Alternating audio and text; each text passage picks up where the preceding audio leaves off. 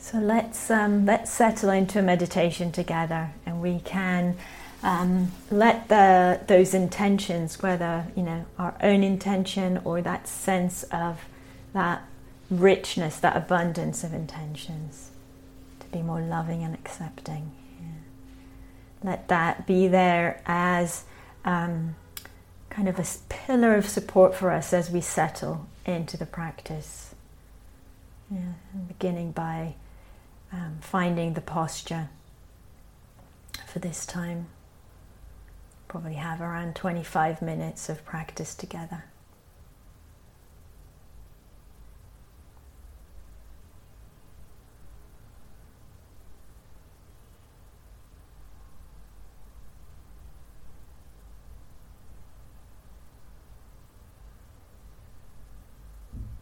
So, feeling into the body and making any adjustments that will support the body to be stable and steady and balanced in the posture.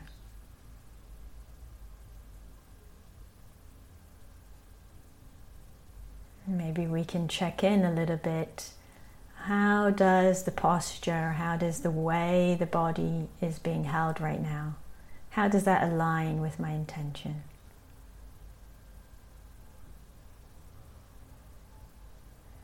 So if my intention had a element of opening perhaps in it, then can I invite the body to open? Can I perhaps rest the hands or the arms in a way that supports the opening of the chest, the loosening of the shoulders.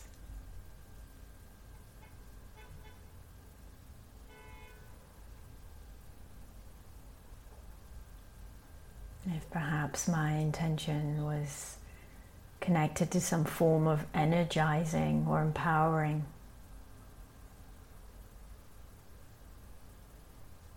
How can the body align, the posture of the body align with that? And you know, we're not talking about big dramatic changes, it might be very subtle, gentle adjustments that we make, sometimes just with the awareness.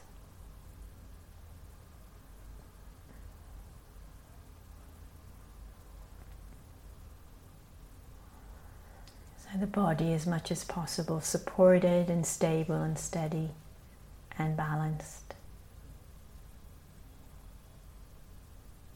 And particular balance that can be helpful to pay attention to would be the balance of uprightness and ease in the body, in particular in the back and in the torso.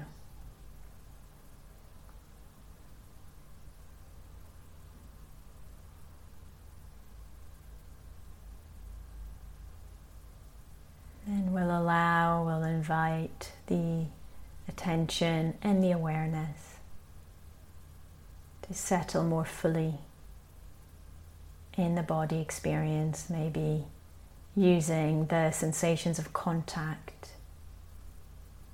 body with seat, body with ground, as a way of grounding, of rooting the awareness in the body.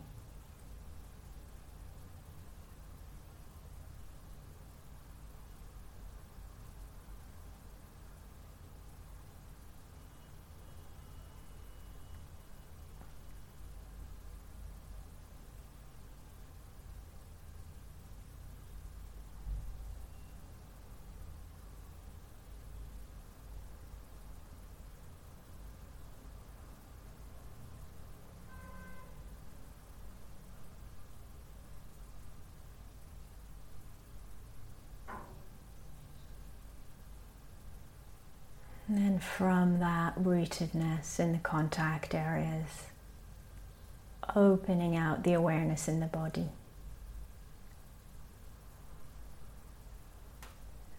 Expanding it a little through the body or a lot.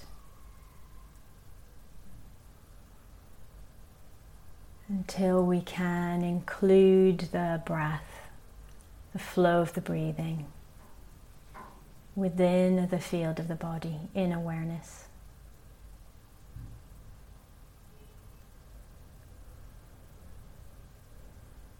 So we're feeling the stability and the support of the body, and within that stable, steady space, the flow and the movement of the breathing.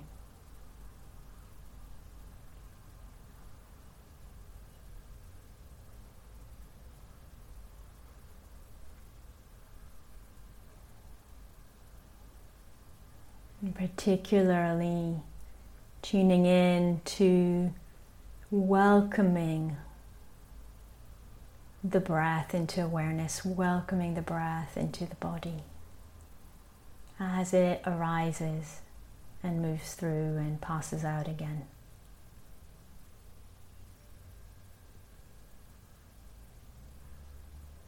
And we have a fairly wide open sense of awareness in the body And we're particularly tuning in to the flow of the breathing through the body, as well as tuning in to an attitude of receptivity, of welcoming and allowing the breath. If the breath is not a comfortable or useful object for you, you can use body sensations or you can use sound. Just to name that, the receiving of sound.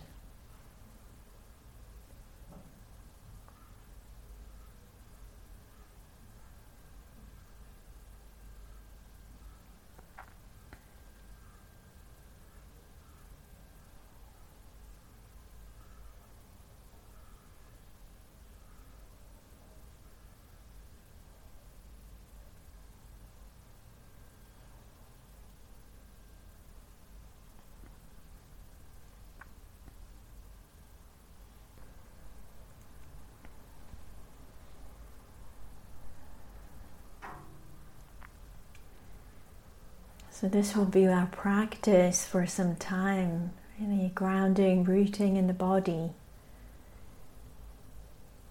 and emphasizing, attuning to receptive, welcoming quality in awareness and attention towards the breath. If it's helpful for you, you can use phrases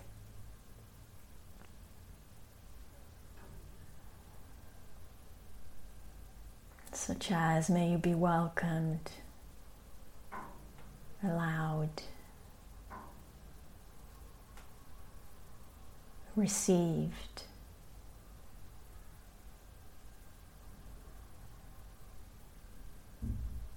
And if that's helpful, you can include that. Exploring for yourself, how does that impact a practice of being present with the breathing as it flows in and out of the body.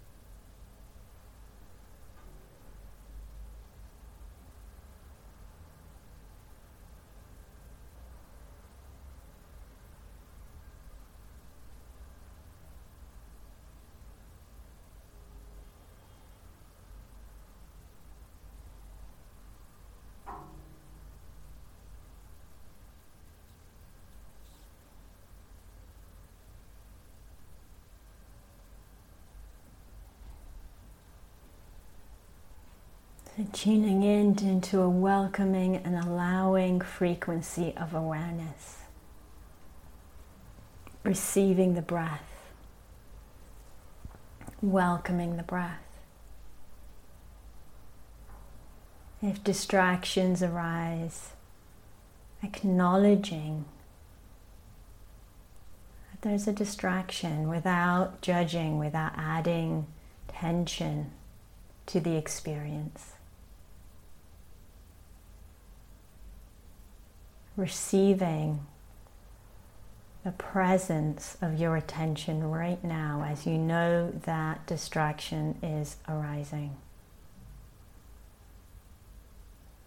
Connecting to your intention for practice.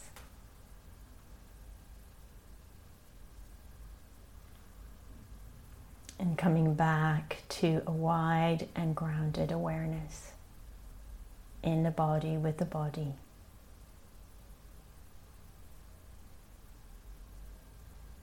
Receiving and allowing the breath, welcoming the breath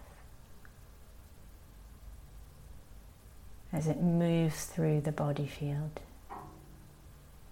as it is known in and within awareness.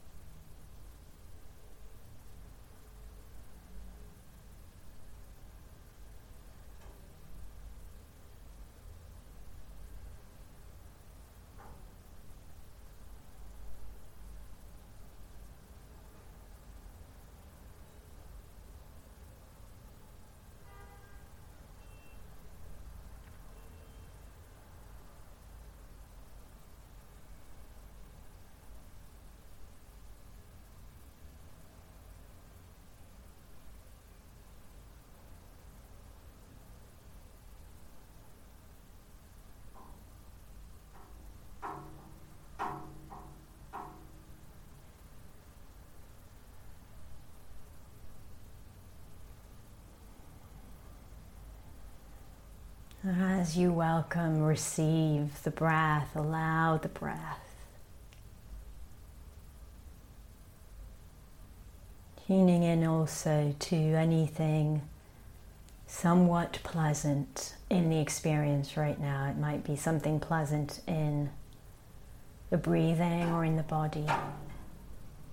Or if you're working with sounds, with the sounds or the experience of hearing itself.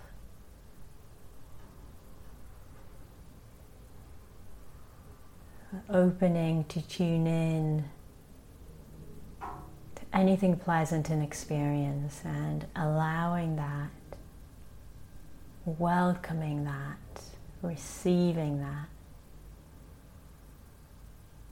A very open awareness, very much an open hand. If it's something pleasant, you're welcome. Welcome to be. welcome to arise.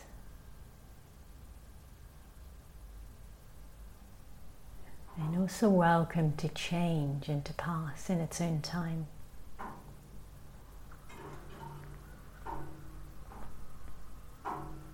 So expanding that sense of welcoming towards an experience in its full range of arising and changing and passing. And particularly welcoming what is to some degree pleasant in experience right now.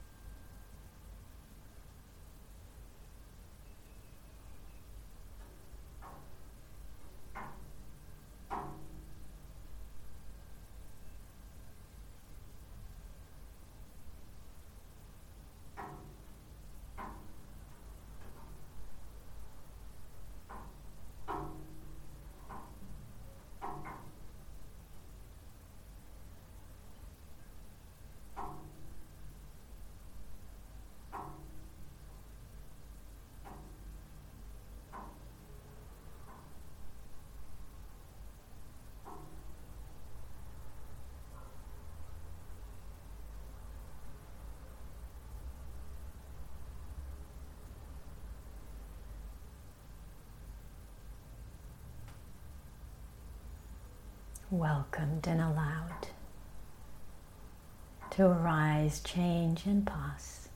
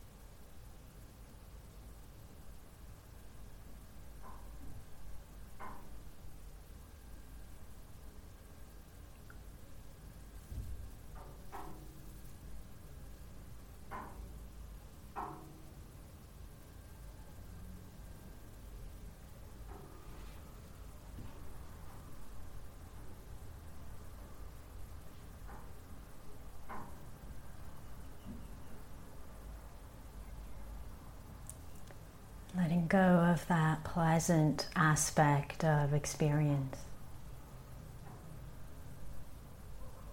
I mean, opening to feel whatever is somewhat mildly unpleasant in experience right now.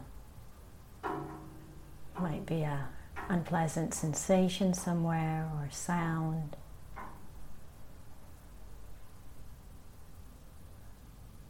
Opening to receive that too.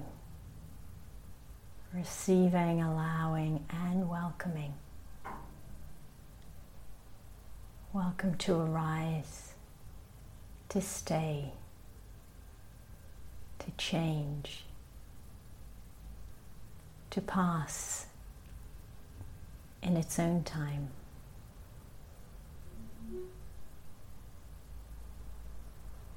What happens when we receive when we receive experience in this way. Even what is somewhat unpleasant to us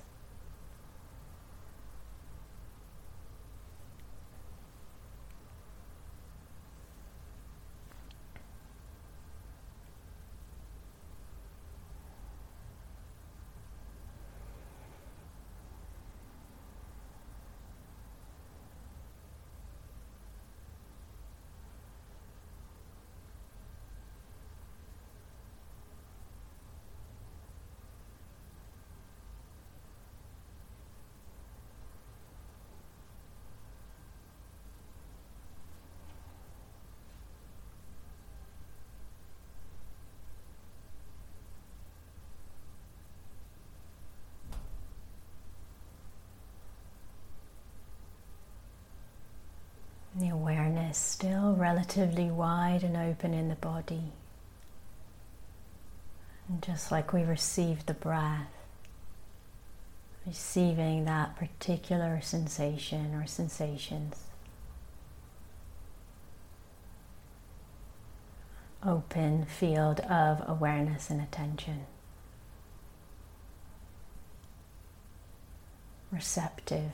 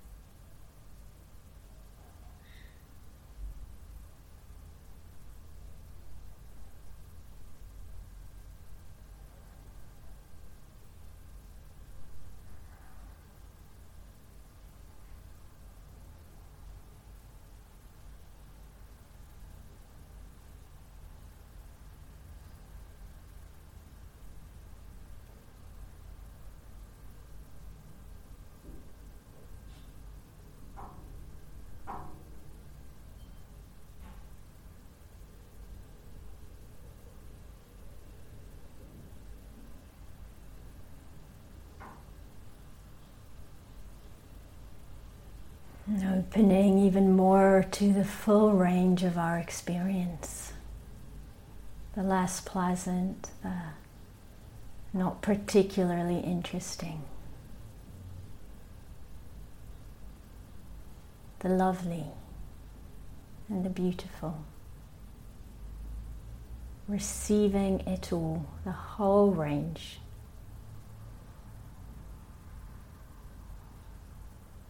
Receiving it all, allowing it all,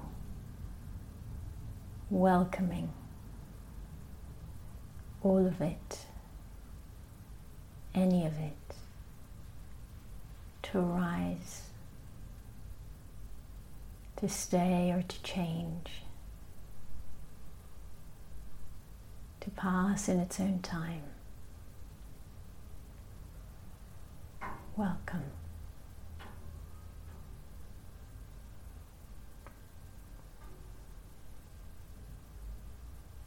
Welcome.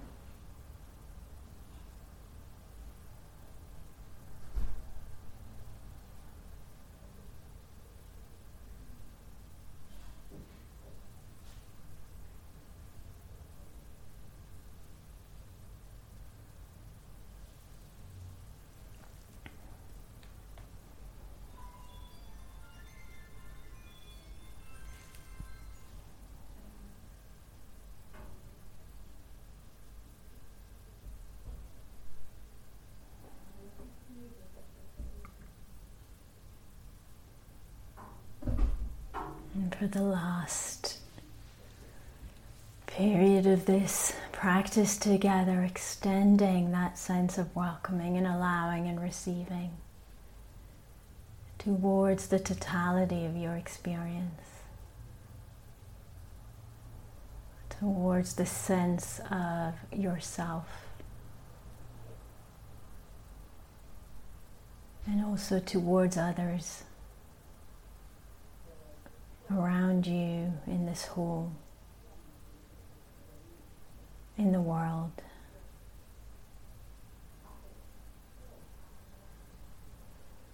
May we all be welcomed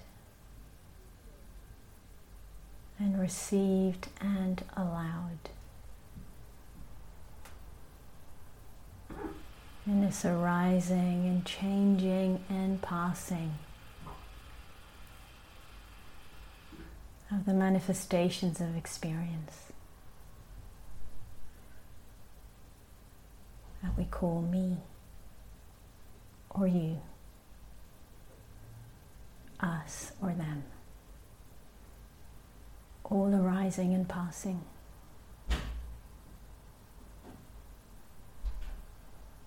All changing.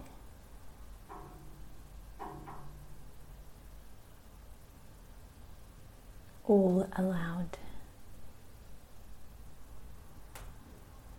and received in awareness.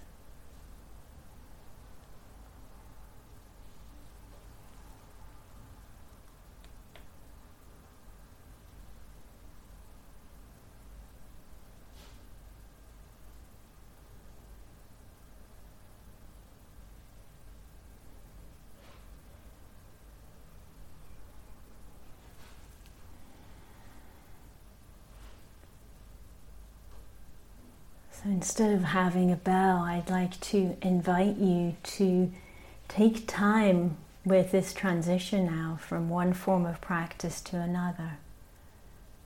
And as you listen now, receive the sounds. As you open the eyes, receive the seeing and the stimuli of the visual field. As you move perhaps out of a posture, receive the sensations of the body. So, taking your time, finding your pace with that transition.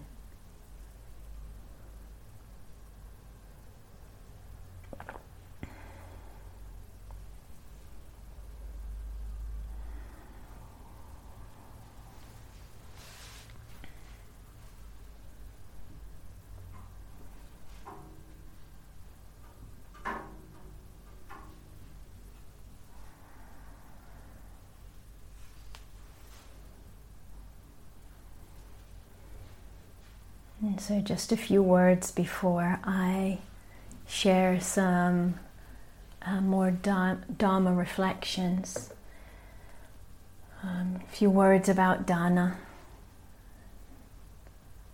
and uh, that opportunity that we have as part of this practice together to support uh, the Dharma through our generosity, through our giving. So, I realize that many people may by now have this uh, meeting room kind of your regular meeting, so you might not be going via the Gaia House website. But if you go back to the Gaia House website, you'll see that um, on the same page where there's the link to the Dharma Hall, there's also information about supporting Gaia House and supporting um, the teachers for, for these offerings of these um, online Dharma Hall gatherings that, that we're so um, fortunate to have.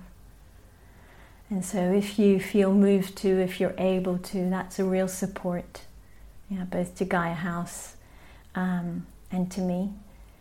And through that support, uh, you know, I've said it here a few times, but we can feel that, that movement of wishing to support, um, and then that being a support that carries on, yeah, that it keeps on uh, reverberating in the world. I wouldn't be here today if it wasn't for uh, the dana of my teachers.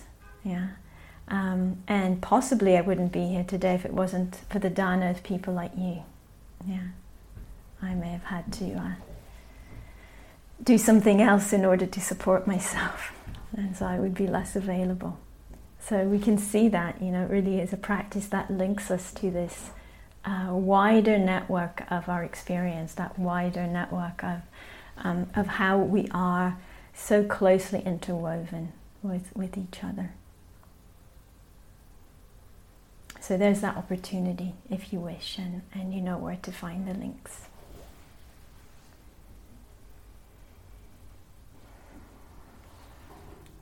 So thanks to these, uh, thanks to these online Dharma um, whole sessions. It's, it's, a great opportunity for, for us, you know, because it's a different form of teaching than teaching retreats. Um, so it adds a whole layer of, of creativity and exploration. Um, and one thing that, that I've been really enjoying doing is sharing suttas and exploring them uh, with you. I think I've done quite a few of those already. Um, so today, I'd like to, to explore uh, a sutta called Lokavipatti Sutta, translated. Yeah, maybe I won't. I don't like the translation of that the name, so I won't bother sharing it. Um, and I'll just go straight into to reading. Uh, and the translation is um, is by Thanissaro Bhikkhu, who some of you may have realized by now is my uh, preferred translation translator of the text. So he begins by um, usual. Uh, so the Buddha is is beginning a teaching, and he's beginning a teaching um, by actually asking a question, but it's a very long question. so here's how it begins. He says, um, you know, dear practitioners, these eight worldly conditions spin after the world, and the world spins after these eight worldly conditions. That's beautiful language. These eight worldly conditions spin after the world, and the world spins after these eight worldly conditions. Which eight? Gain and loss, status and disgrace, censor and praise, pleasure and pain. These are the eight worldly conditions that spin after the world, and the world spins after these eight worldly conditions. Sometimes they're called the worldly winds, also. Um, and I love the language here the spin after the world, and the world spins after them. It, it actually makes me a little bit dizzy, which um, is kind of a really good. You see how how um, how poetic and wise the language is because it gives us the felt sense of our experience. Yeah, with these um, with these eight worldly conditions, and maybe also say that they're uh, translated differently. So you may have heard them differently. Uh, gain and loss and pleasure and pain are usually translated more or less the same. Um, sometimes uh, status and disgrace are uh, translated as um, success and failure. Yeah. And um, censor is sometimes translated as blame. So we have like these, but there are these four pairs. And so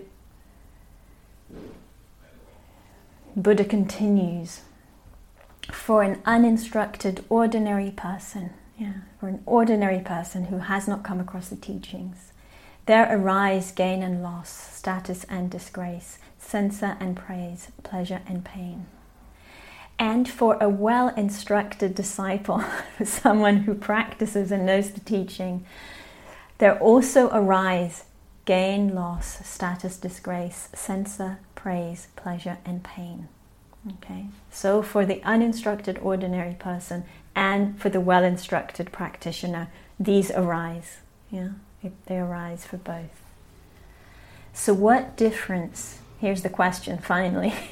so, what difference, what distinction, what distinction, distinguishing factor is there between the well instructed disciple, disciple and the uninstructed, ordinary person? Okay, and this is a, I think we've already heard this even here before. Um, this is one of his teaching tools, yeah, the Buddha's teaching tools when he asks, What's the difference, yeah, between uh, someone who practices and someone who hasn't come across the teachings and the practices uh, in relation to our experience. Yeah. So the arising of the experience is the same. Yeah. We both experience these. We both experience um, pleasure and pain. Yeah, that's quite obvious to us. Yeah, we both, uh, we all experience gain and loss, and we all experience uh, censor and praise status and dis- disgrace. And the emphasis here, the, the reason I, I feel like he always like he likes to use this um, is because he's emphasizing that the difference is not in the experiences that arise for us, but in how we relate and respond to them. Okay, how we relate and respond to them. And so he's going into more detail. Yeah, he's going into so what happens? What happens to an ordinary person? He says gain arises for an uninstructed ordinary person, and they do not reflect gain. They do not reflect gain has arisen for me. It is inconstant, stressful, and subject to change. They do not discern it as it has come to be. Okay. They do not discern it as it has come to be. And the same with loss, with status, with disgrace, with censor, with praise, with pleasure. Yes, it goes through that whole chain every time. Pain arises, and the person does not reflect, pain has arisen for me. It is inconstant, stressful, and subject to change. They do not discern it as it has come to be, yeah, as it has arisen. So they don't reflect in that way what happens to them. And them is actually also us because we all know this experience. Okay. Even though we've come across the Dharma and we are practicing, this is still true for all of us. So, what happens to us? Okay, our mind remains consumed with gain.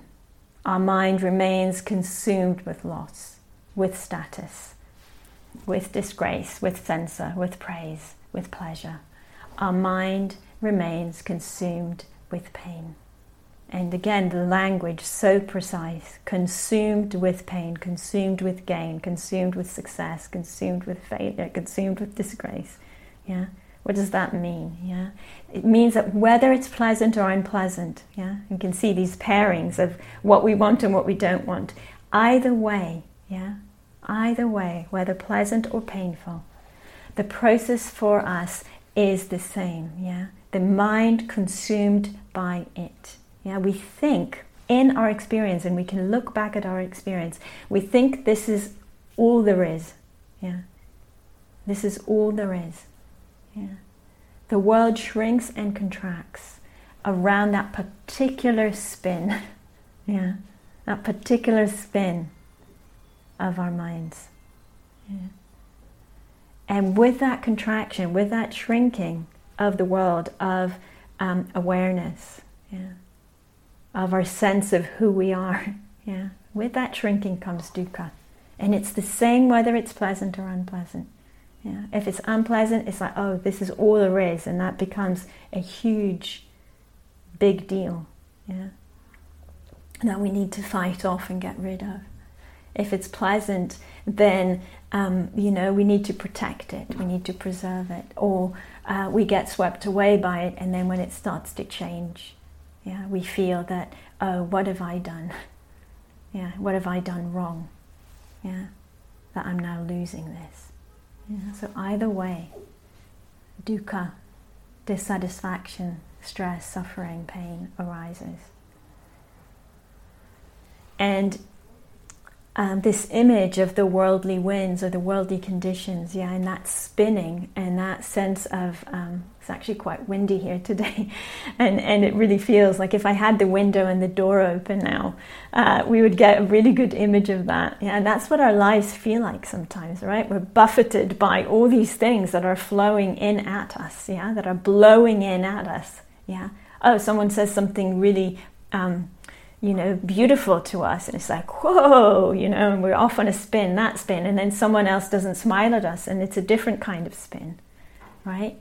We get something that's really wonderful and we're, you know, really, you know, pleased. And then we lose something and we get completely distraught. So that sense of that being buffeted by these winds or being constantly spun, yeah, like a child's toy by the occurrences, by the arisings of our lives. Yeah. And the important thing is here, what the Buddha is really pointing to very clearly in this process is that this spin is not happening from the outside. okay? Really important. That spin is not something that is just happening to us because of events. Yeah? It's an internal movement. Yeah? And because it's an internal movement, we can work with it and we can work with it skillfully uh, we can become more familiar yeah, with this sense of push and pull that we have towards experience.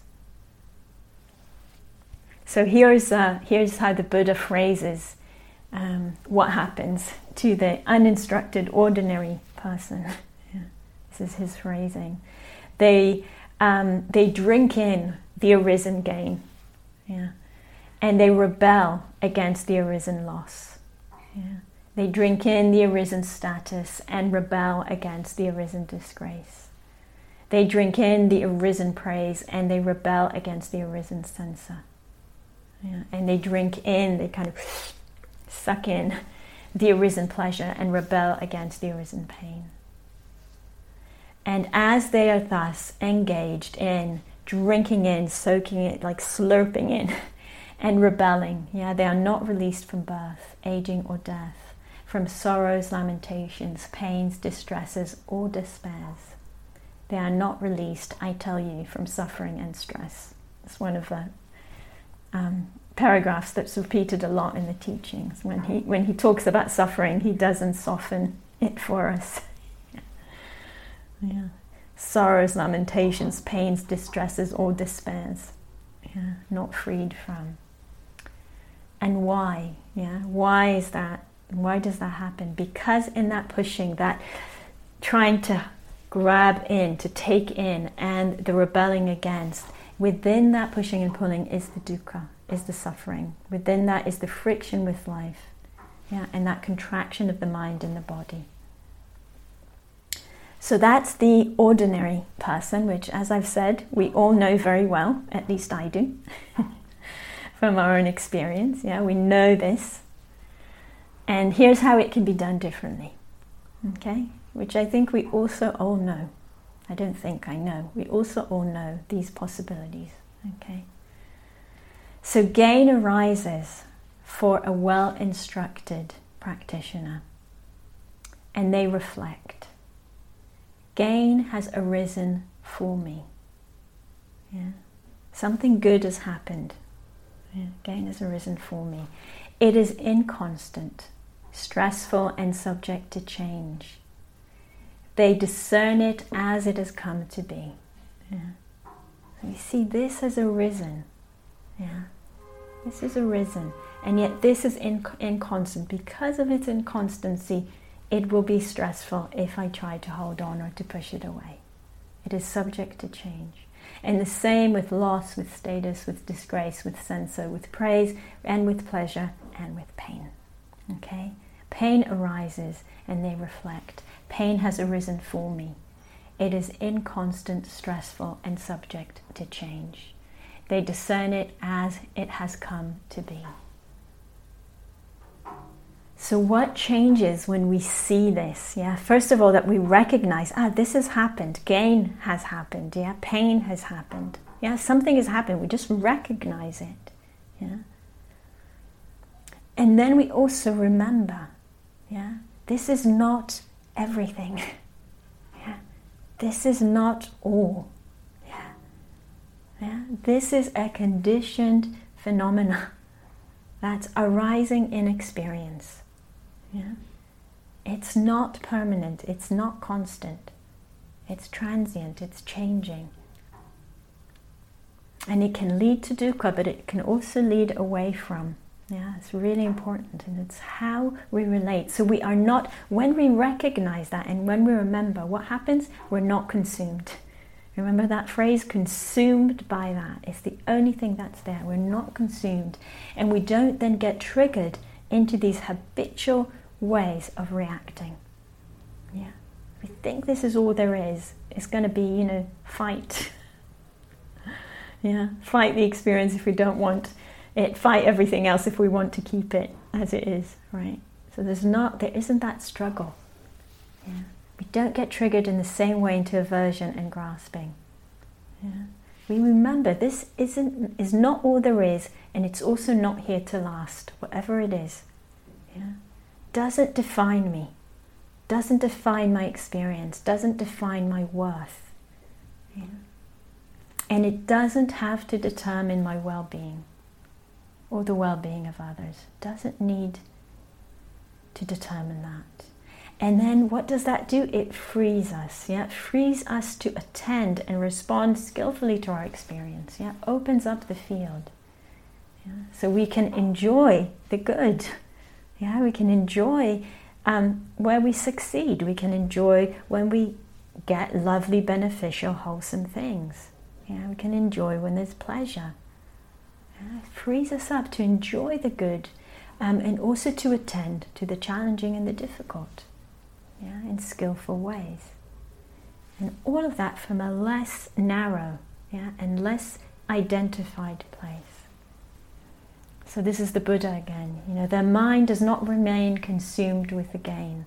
The mind does not remain consumed with the loss, etc., etc they do not kind of try to suck in the, uh, the arisen gain or rebel against the arisen loss. Yeah, there isn't that sense of trying to hold on or trying to push away. As they thus abandon this movement of pulling towards or pushing away. They are released from birth, aging, and death. They are released from sorrows, lamentations, pains, distresses, and despairs. They are released, I tell you, I, I don't know why I love this language, from suffering and stress. Yeah. From suffering and stress. So they are released. Um, and we know that in the moment in our own experience, right? We know that when we can see the bigger picture, when we can open up the space, when we can open up the vista, okay, when we can remember this isn't everything, doesn't define who I am, doesn't define my experience, doesn't limit me in the way, um, you know, the, the um, patterns, yeah, the patterns are kind of pushing towards, yeah, bringing us back towards and perhaps you could feel it in the practice that we did earlier, right? This opening into this welcoming, receptive, allowing, yeah, meeting with experience. Yeah, opening out the space, receiving the full range, not getting as triggered, or maybe not getting triggered at all, into the push pull. So we can we can practice this. Yeah, we can practice this. Yeah, on the cushion and off the cushion. This is often spoken of as one, um, one form of equanimity or one aspect of equanimity. Equanimity in relation to the worldly wind, that capacity to stay steady with all that spinning, yeah, to actually stay steady and not spin out, yeah, and not spin out. Um, and really, really important to remember with equanimity. So this is one aspect of it: is that capacity to stay steady and stable. Uh, but alongside that is also the responsiveness. Not to forget that side. Yeah, that what that non-spinning allows is appropriate response. Yeah, that's what it is. Kind of really allowing. If we're not spinning around, we can actually take our bearings, we can actually see what's going on. We can actually remember a bigger picture. And we can respond.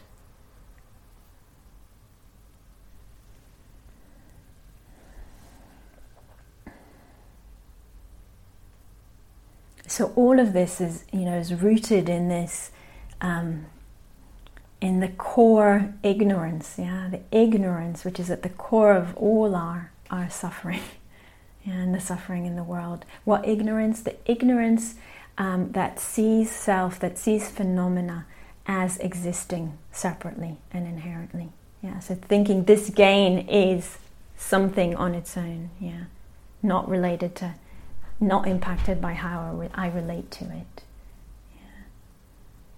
So we we we tend to think, ah, this this being here and what happens in our lives. Yeah that is um, inherently existence.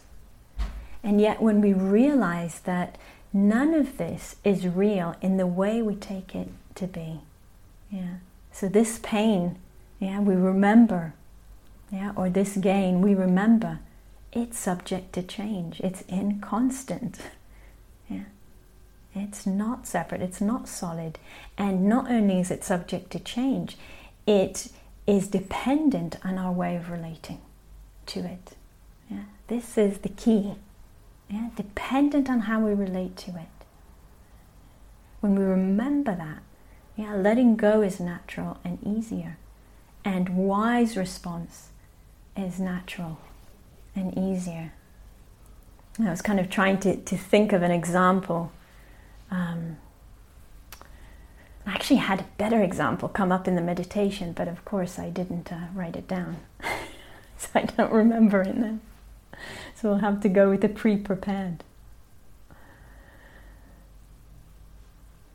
But I kind of remembered this thing that I don't know if you know this, but you know this. If you've been on retreat at Gaia House, you know that you can um, leave a feedback form at the end of the retreat, and everyone in the staff reads them, including uh, the teachers of the retreat. And uh, I, I uh, finished teaching a retreat and I thought it had gone really well. And then I read the feedback forms. And, um, and the interesting thing was, you know, they were all very positive, and one person uh, really had some uh, critical things to say about me. Yeah, they had some some critique of me, and so there's negative feedback, and the mind, of course, latches onto that and gets consumed. so it's consumed by that. Oh, that person didn't like me. They thought I wasn't a good teacher. Um, whatever it is, yeah, that story, it's consumed. So we can see a few things there, yeah. We can see um, how our mind latches onto the negative, yeah, that's kind of what it does. So in these pairings, it will usually go much more towards the loss um, and the disgrace, um, etc., and the pain. Um, but then here's an opportunity to work with it, right? So there's that really strong habit of, of really latching on, contracting around it, yeah, contracting around it, and then some real work needed to loosen that up yeah, to loosen up, to see the bigger picture. I don't know what's going on for that person. Yeah, I don't know what's going on for them. Yeah, that's their view. Yeah, that's their view. They're allowed to have that view. Yeah. It's not the only thing that's going on in their lives or in mine. Yeah, so kind of open up the vista. And then that allows the really important questions to come up like, what can I learn here? Yeah both from their feedback. Yeah, is there something I can learn here from that feedback? Once I don't take it so personally, yeah, what are they actually saying? I can hear. Is there something um, worth learning here? Is this a skill that I can further refine or cultivate? Yeah. So is there something I can learn here uh, from what they're saying? And of course, there's a lot I can learn here from my own response and how I'm attending to it. So that becomes, you know, the whole world opens up, right? Becomes less personal, but much more fruitful, yeah, much more beneficial.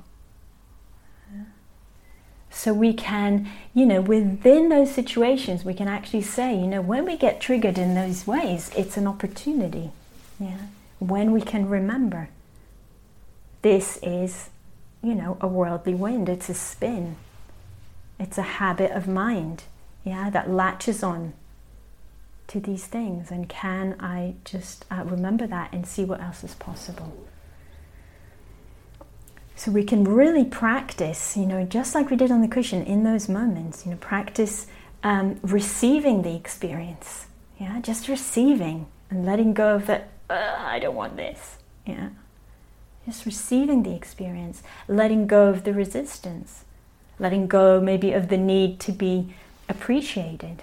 Yeah, and if I if I stay with that example, uh, we can relax the contraction in the body and the mind. We can open out the space of the body. Yeah, we can remember this isn't all about me. this isn't all about me. So useful. Yeah, if we can remember that, you know, and then and then other things come. Like I said, interest capacity to learn, joy actually comes when we remember that. When I said that, a bunch of you smiled. When I said it's not, it's not all about me. What a relief, right? What a relief. So we can feel that. So this is the, the closing of the sutta, you know, Buddha says, this is the difference, this is the distinction. This is the distinguishing factor between the well instructed disciple and the uninstructed ordinary person. Gain and loss, status and disgrace, censor and praise, pleasure and pain, these conditions among human beings are inconstant, impermanent, subject to change. Knowing this, mindful, ooh, this is a big one, the intelligent person, the intelligent person ponders these changing conditions so that desirable things don't charm the mind and undesirable ones don't bring resistance. The reactivity is scattered and gone to its end. Yeah. So that's that's the Buddha on um, on these eight worldly winds and, and the possibilities that they offer to us. And um, it's also what I wanted to, to share um, around this sutta and these reflections. Thank you for listening. To learn how you can support the teachers and Dharma Seed, please visit dharmaseed.org slash donate.